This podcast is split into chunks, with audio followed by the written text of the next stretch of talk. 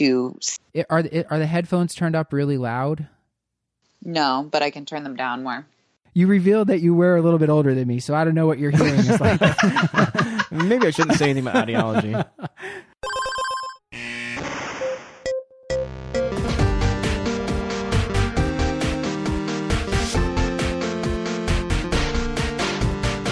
Welcome back to the Curbsiders, the internal medicine podcast that uses expert interviews to bring you clinical pearls and practice changing knowledge. I'm Dr. Matthew Watto, here with my co host, Dr. Stuart Brigham. Hello. Stuart, uh, where, where's Paul tonight? Um, I would say something about his clatter of cats, but that's that's kind of old now. Yeah, I, I think he's actually uh, at a fancy conference in San Diego, which uh, we were too poor to go to. That's right. I'm sad. That's okay. I know. Watch, like next year, if I'm able to go to the conference, it's going to be in like, I don't know if I want to alienate an area of the country. It's going to be in like North Dakota or something. We could always hold a garage sale with all of our old textbooks. I actually want to visit North Dakota, so I don't mean to hate on North Dakota. Um, okay. Tonight is a little bit of a, an experimental show. Experimental in the sense that we're not going to be talking about a clinical topic per se. We are going to be talking uh, about super utilizers. Our guest tonight is Dr. Alex Lane. She is an assistant professor of medicine at Cooper University Hospital in Camden. Alex graduated from Jefferson Medical College before completing her residency in internal medicine at Temple University, where she also completed a chief residency. And in her first year out of training, is now in a job as assistant program director in the internal medicine medicine residency program at Cooper University Hospital. Hi, Alex. How are you doing tonight? Hi guys, I'm doing great. Thanks uh, for taking the time away from the family to come on the show tonight. Uh, very, very happy to have you here. Very excited about it. All right, well, Alex, let's let's get to know you a little bit. Uh, can you give us, if you had to do, uh, if you had to give us a one-liner to describe yourself, kind of like you would do in the hospital? Um, I'll give you an example of mine. So I, I'm a 34-year-old male podcaster, internal medicine nerd, husband and father of four. I have weird eating habits. Likes long walks on the beach. and an addiction and an addiction to bad movies. So, what would be? How would you uh, describe yourself? Okay. Um, I am a 35 year old female uh, internal medicine doctor, very proud to be primary care, mother of a beautiful two year old boy, and wife of an orthopod. And don't judge me for it. You know, surprisingly, I know uh, it, just in my clinic alone, there's there are two female internist married to orthopod. So I don't know. Maybe it's like there's some sort of complementary. There, there must be. Alex, what is a book that you think every physician should read? So this is such a hard question for me because before I was in medicine, I actually worked in book publishing, and hmm. so I'm a avid reader, and it's almost like picking your favorite child. It's very hard for me to pick one book to to recommend to anybody because That's like it's so it's like a Sophie's choice of books for you. Well, what would you? it, it is. Yeah, sorry. Let me rephrase this. Uh, what is a book that every physician should read? Um, let's say, let's say a medical resident, and let's say it doesn't have to be medically related. It could be fiction or nonfiction, just something that you think would benefit them. Well, I Matt, goodness. Is there a book in your house? Just look at a bookshelf and tell us. just look at a book and What's just the name first book one you see? single book you can ever. After I like talked myself up too, I'm a little embarrassed. Uh, um, I, you know, it, it's just I, I think one of the books that I, this is going to sound terrible, but I think some some of the books that I have have spoken to me the most in terms of being a physician are actually books about the Holocaust. Um, okay. or people who have survived the Holocaust, which sounds kind of horrible, but I think that the idea that there's kind of meaning meaning in things and um, meaning in things that seem hopeless or meaning in things that seem desperate. So that's that's obviously very heavy and very maybe not something that you want to read while in your you're in residency because it can be very a, a very tough few years. But i think any t- any type of book where there is you know hope and darkness i think is is nice to to think about um and to and to kind of see how do people get through that? Because i think that's a lot of what we deal with is finding meaning in sadness and finding meaning in things that are seemingly meaningless but there's a book called man's search for meaning and i i, I think that that's that's a nice a, a nice book by this that by a, a, gentleman named Viktor Frankl who survived the Holocaust and um I found I think it it's kind of of that vein. It's not the only book like that, but it's it's of that vein. And what what kind of hobby or activity or things outside of medicine gives you meaning aside from maybe reading? Being a mom and a wife and a daughter and a sister and a friend, all of those things. I I, I spend a lot of time with my family um, and with friends. I think out, you know, also we have animals. I love animals, and I think that also gives me a lot of meaning and a lot of uh, stress reduction in my life is to have animals around, even though they can be stressful in and of themselves. Um, and I mean, I I feel like my job does give me a lot of meaning, so I I'm happy to get that out of my job. What is some of the best advice that you've received so far in your career? I think one of um, the the best pieces of advice um, from our, joint former program director Darilyn Moyer is she always said, "Don't let the perfect be the enemy of the good," and I think that's a that's really good advice because I think a lot of us who are perfectionists or, or type A personalities can often lose sight of that things don't need to be perfect and and you can move things forward without them being perfect. So I think about that actually a fair amount. Yeah, I can definitely identify with that. I think a lot of procrastination and inaction can be just if you're a perfectionist just thinking of how hard it's going to be to get things exactly the way you want them is going to prevent a lot of people from starting to act. So i think that's great. Sometimes you just have to start things make they can be good enough and you can always make them better as you go along. But that's i think that's really good advice uh, why don't you tell us uh, where are you finding time? You kind of told us that, that you are busy. Where are you finding time to read and keep up with the the primary care, uh, the evidence, um, just for your job? What what sort of reading habit do you have? What like specifically? When do you fit into your day, and and wh- what are you reading? This is one of the things I, I struggle with a lot. I think we all do because there's just so much to keep up with. Um, so I subscribe to the Annals and to New England Journal, and I stopped getting them delivered to my house because they were just pile there was just piles of them all over my house. Um, so I get them electronically, and I have a folder in my email. I'm obsessed with folders in my email um, for keeping a clean inbox, and one is just says to read. Um, so they just automatically all go there. Um, and then I get, I also subscribe to the New England Journal's Journal Watch, which I find really great and helpful. It just gives you these little paragraph summaries of kind of the most important uh, art, um, articles every day that are coming out and what they mean, what their clinical impact is. So I actually try to read the New England Journal Journal Watch every single morning. Just um, I take the train to work, so it's a nice time for me to read. It's you know a 15 minute train ride, so I can just read. I read the you know a couple of news articles and I read that. Um, for more in depth, I I try to do it before bed, which is not a good time to do it, but I don't know when else I can do it. Um, right. And and I I try to you know I'd love to read more. I think we all would, but I try to read the things that I think will have the biggest clinical impact. And then I'm a little bit I'm a little bit spoiled because I do I do the didactics. And so when I'm digging into a topic for the didactics, I use that time to kind of re educate myself and try to get the most up to date literature about, you know, X topic. And then, you know, I mean, I think we all do on the fly. If I'm in clinic, you know, I'm using UpToDate, I'm using Dynamed. Um, I'm I'm kind of using the quick tools that we all use just for refreshers and to see if anything um, new has changed. And the, I mean, if you work with residents, they're gonna, they're often the best sources of the latest information because they're in, you know, they're in the hospital, they're picking things up from the specialists, they're challenging you with things. So sometimes they're bringing stuff to me and then I'm looking it up with them and, and things like that.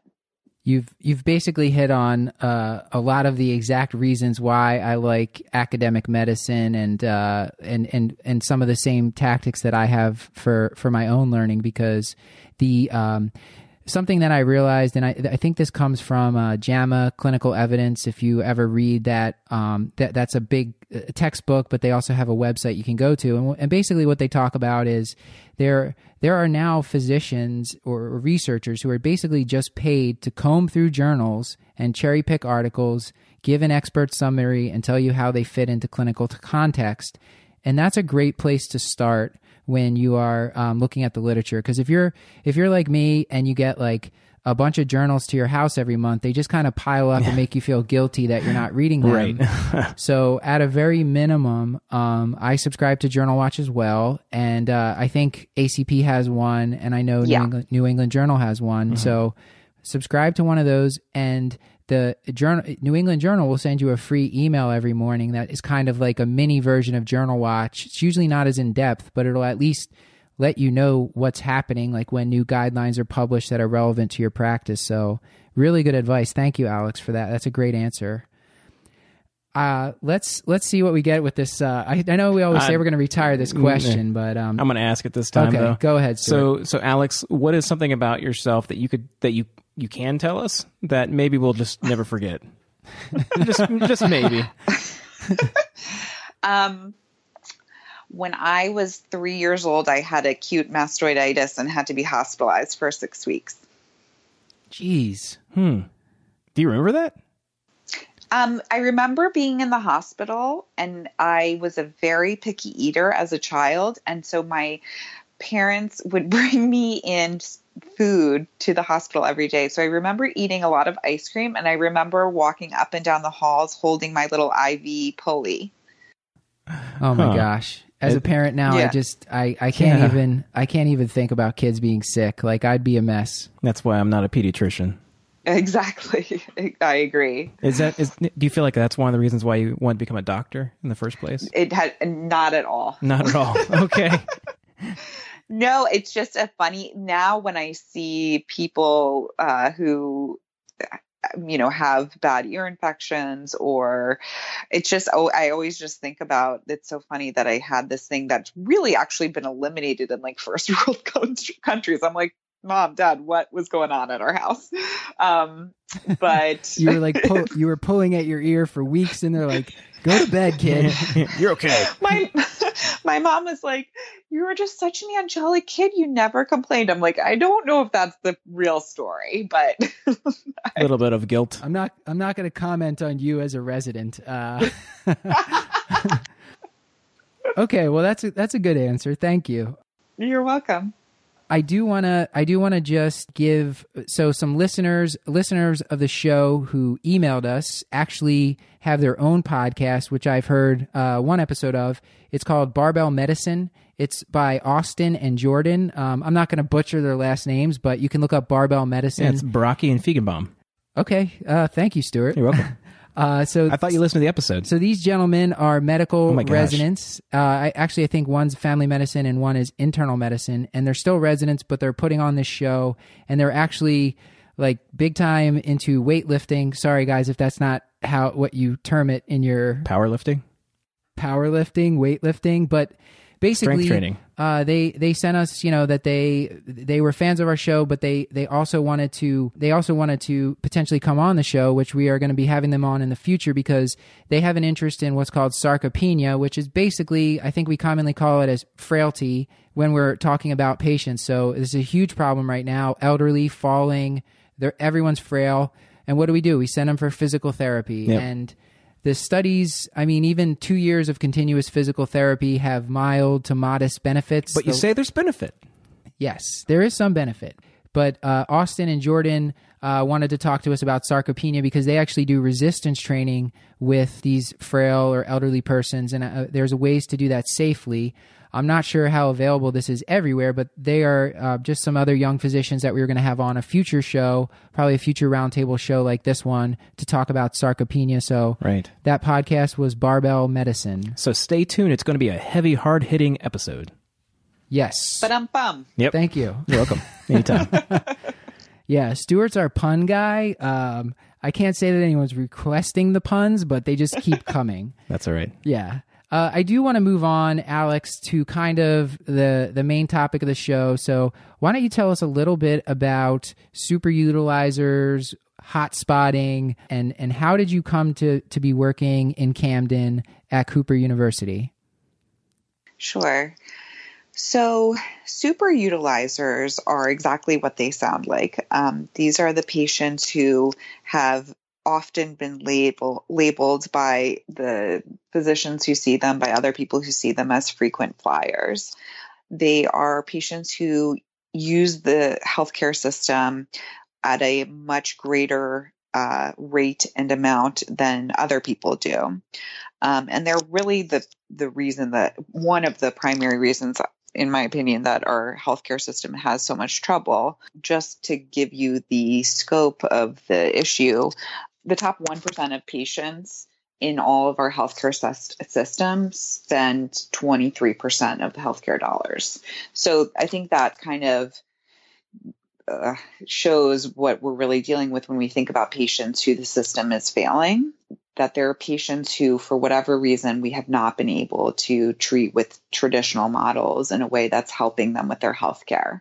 So that's kind of a basic understanding of, of who superutilizers are why they're kind of have been gaining interest in the past, I'd say 10 to 15 years, is because they are draining the healthcare system from so much money. And as um, laws are going into place and rules are going into place, such as the penalty for readmissions. As the time period of that those penalties are getting shorter it's it's now incumbent for hospital systems to pay attention to this and say why are these pe- people coming back and back and back? Why are we unable to treat them as outpatients?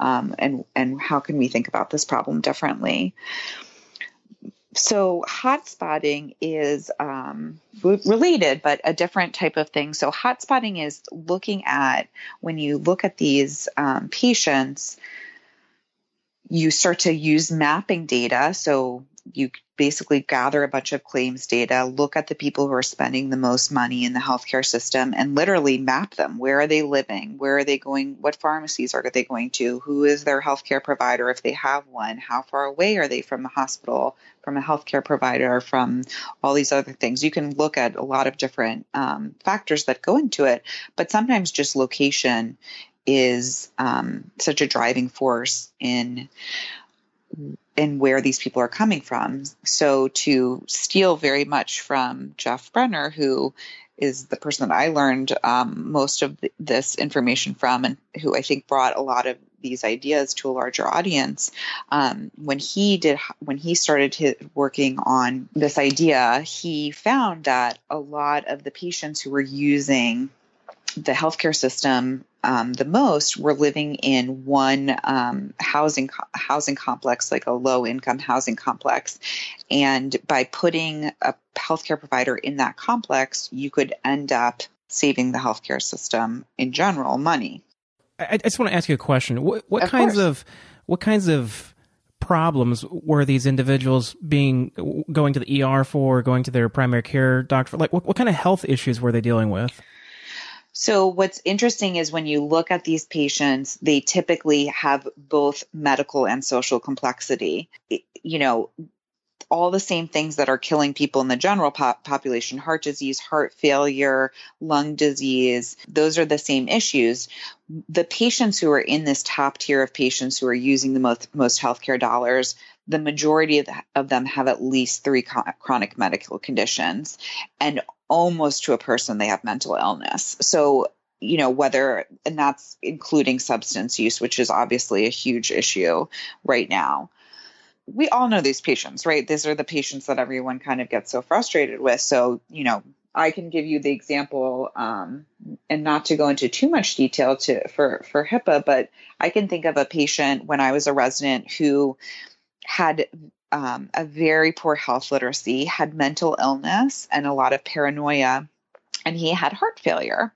And he would come to the hospital in heart failure exacerbation.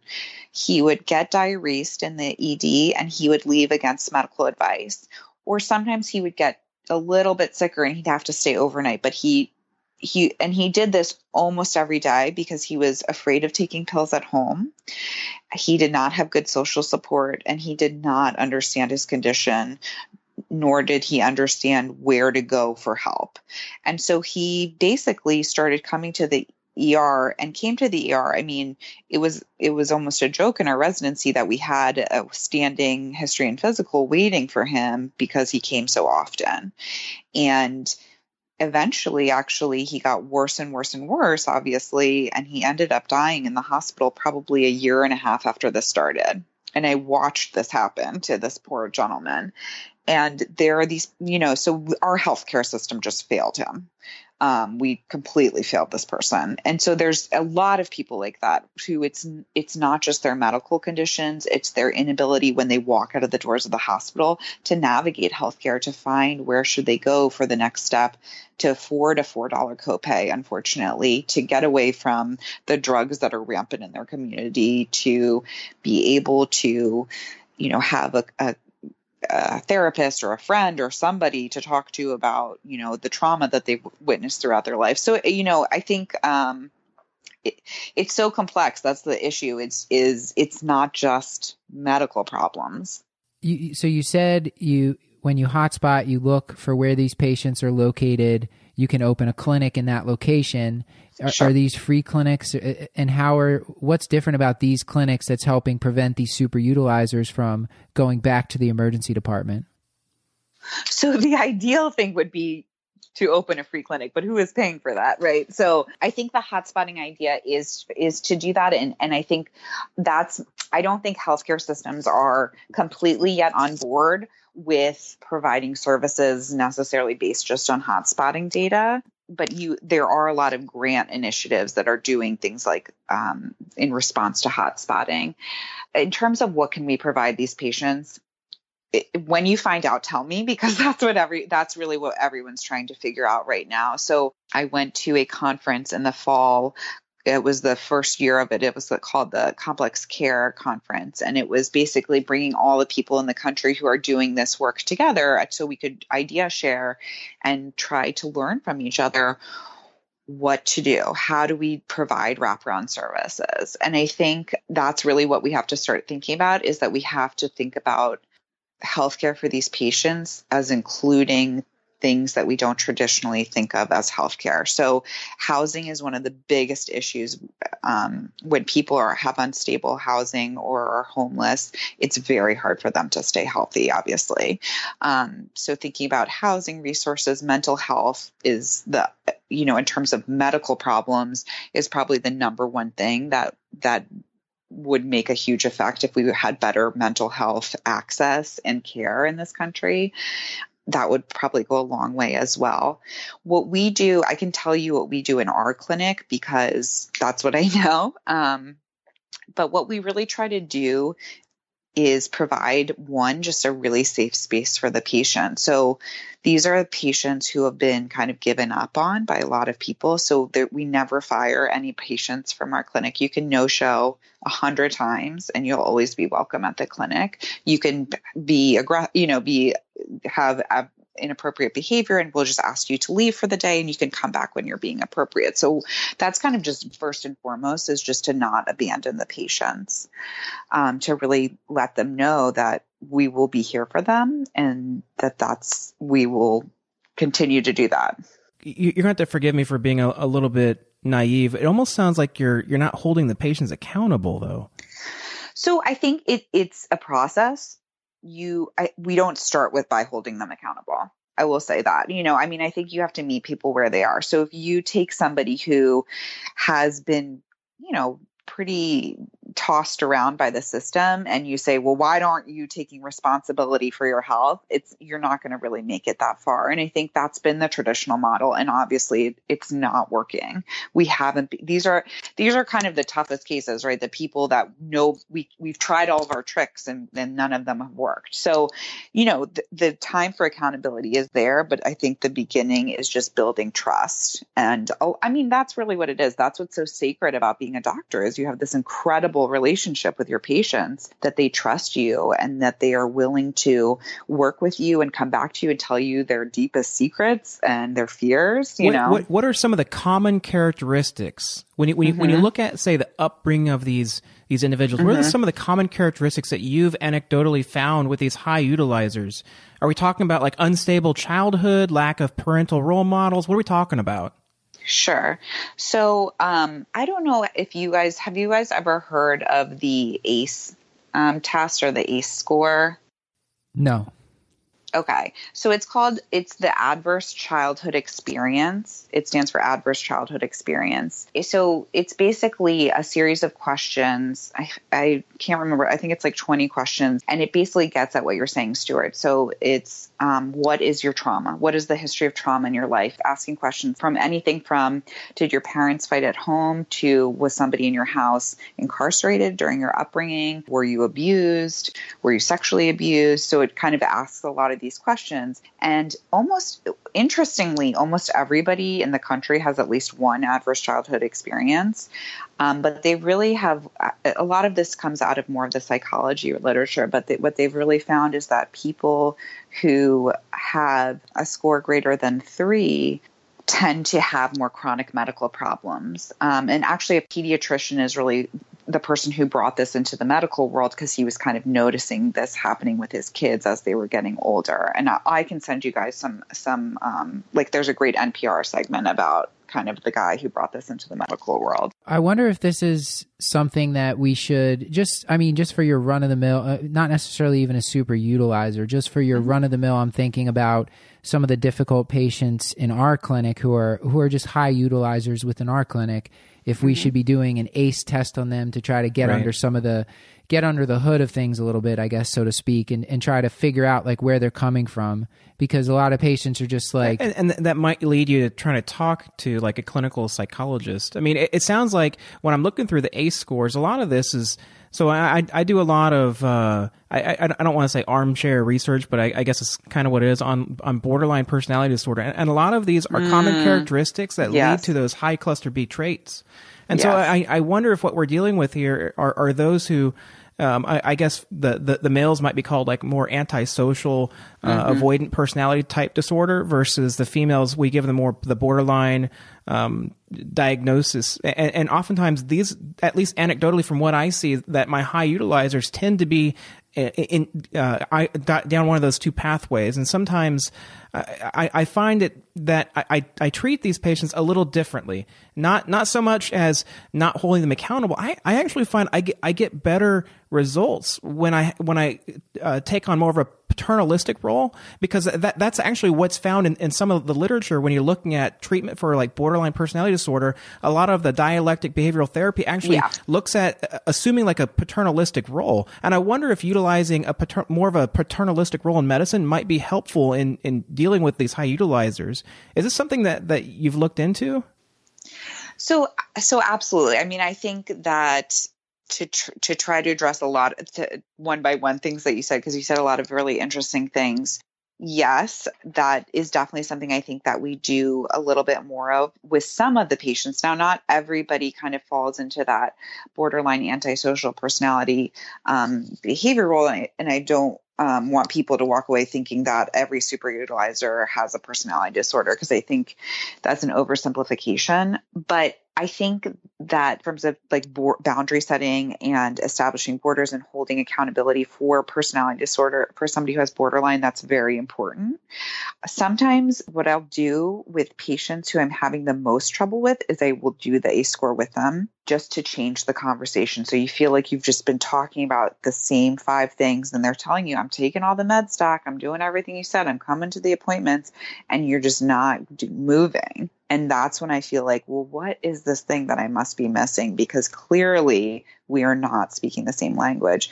And sometimes, so, so then that's a a time that I will just like what you were saying, Matt, that it's a nice tool just to say, is there something else going on? And then you just say, like, wow, thank you so much for sharing that with me and let me let me talk to you about what this means that people who've shared in these experiences have a tougher time and and maybe that's something we need to explore with getting you psychological help or whatever it is. Some of the patients i, I think ha- are have just been surviving for so long. So not necessarily that they have a personality disorder or that they don't get it. It's just that they've been living in poverty or just struggling that all they kind of know is the hustle or like or to just do the minimum right? Just do the minimum to get through. I think thinking about that's where kind of that safe space comes into well, Alex, I wanted to ask because I don't want to take too much of your time, and I know we've been talking to you for a while. I wanted to ask.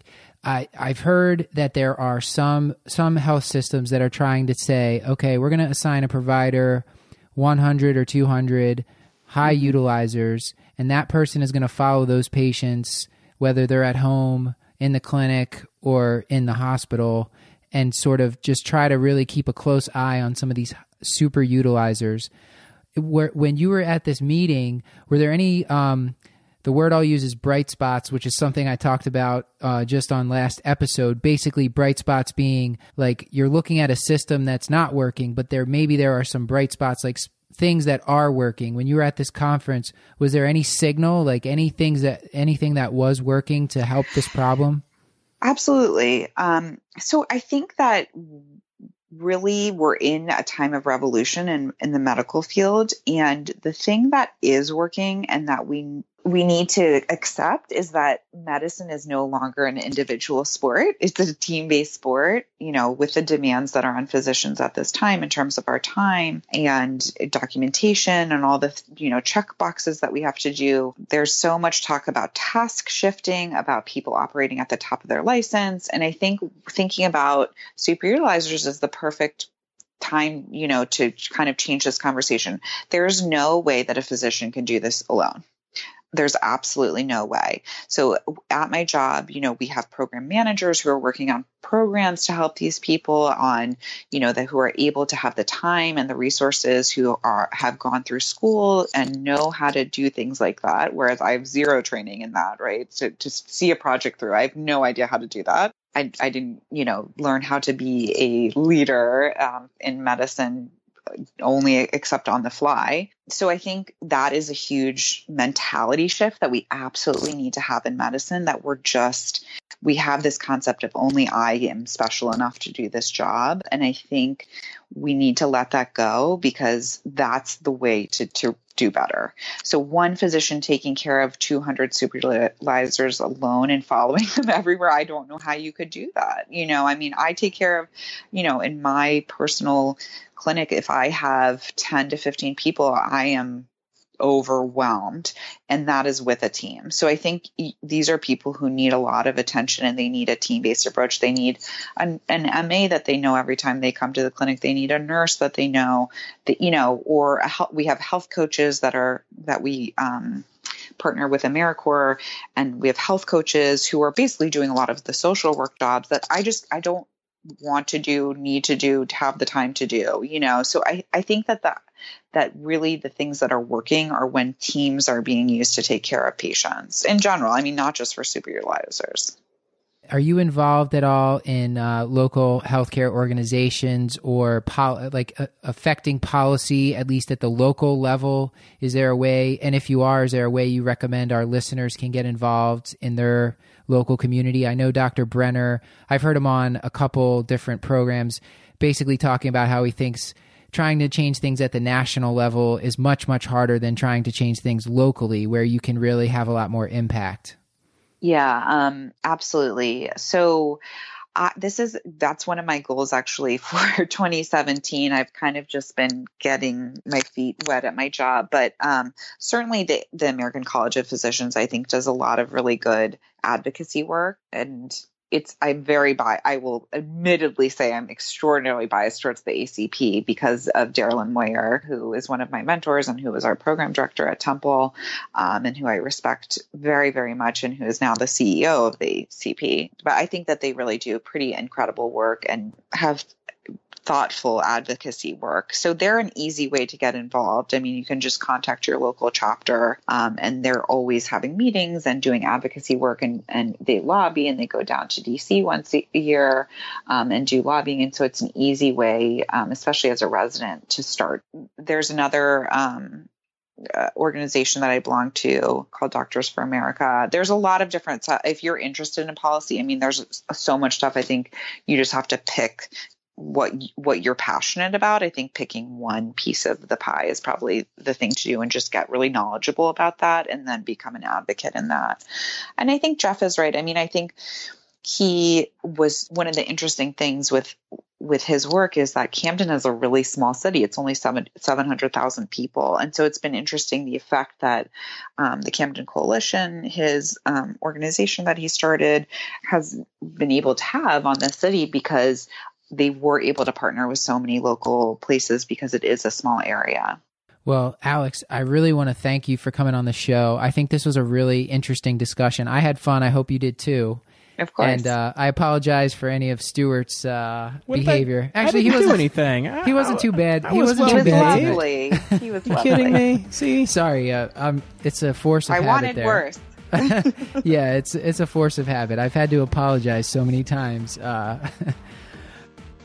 Well, Alex, uh, I think I, I anticipate this will be coming out um, sometime in the next two or three weeks. It depends on.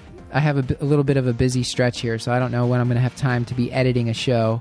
But uh, anyway, this is this is really helpful, and I think this is a good first attempt for us at trying to do more of a like health policy topic. And uh, I think I think you did a great job. So thank you.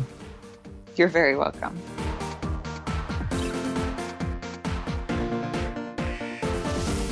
This has been another episode of the Curbsiders, Mm-hmm. bringing you a little knowledge food for your brain hole. yummy. You can find show notes along with links to any articles, books, websites, or apps mentioned on the show at thecurbsiders.com forward slash podcast. Or Amazon.com. We're permitted. We're, we're permitted. We're committed to providing you with high value, practice changing knowledge.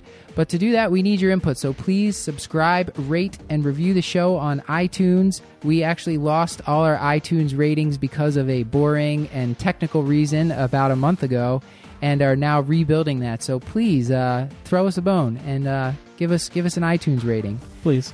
Or you can send us an email to the curbsiders at gmail.com and uh, recommend a future topic or tell us what you love or hate about the show. Finally, you can follow us on our page on Facebook or on Twitter or Instagram at the Curbsiders. Until next time, I've been Dr. Matthew Watto. Not Snapchat? I, I don't really understand what that is. I don't either. That's okay. and I've been Dr. Stuart Kent Brigham. Alex, Oh, and I've been Alex Lane. Good night.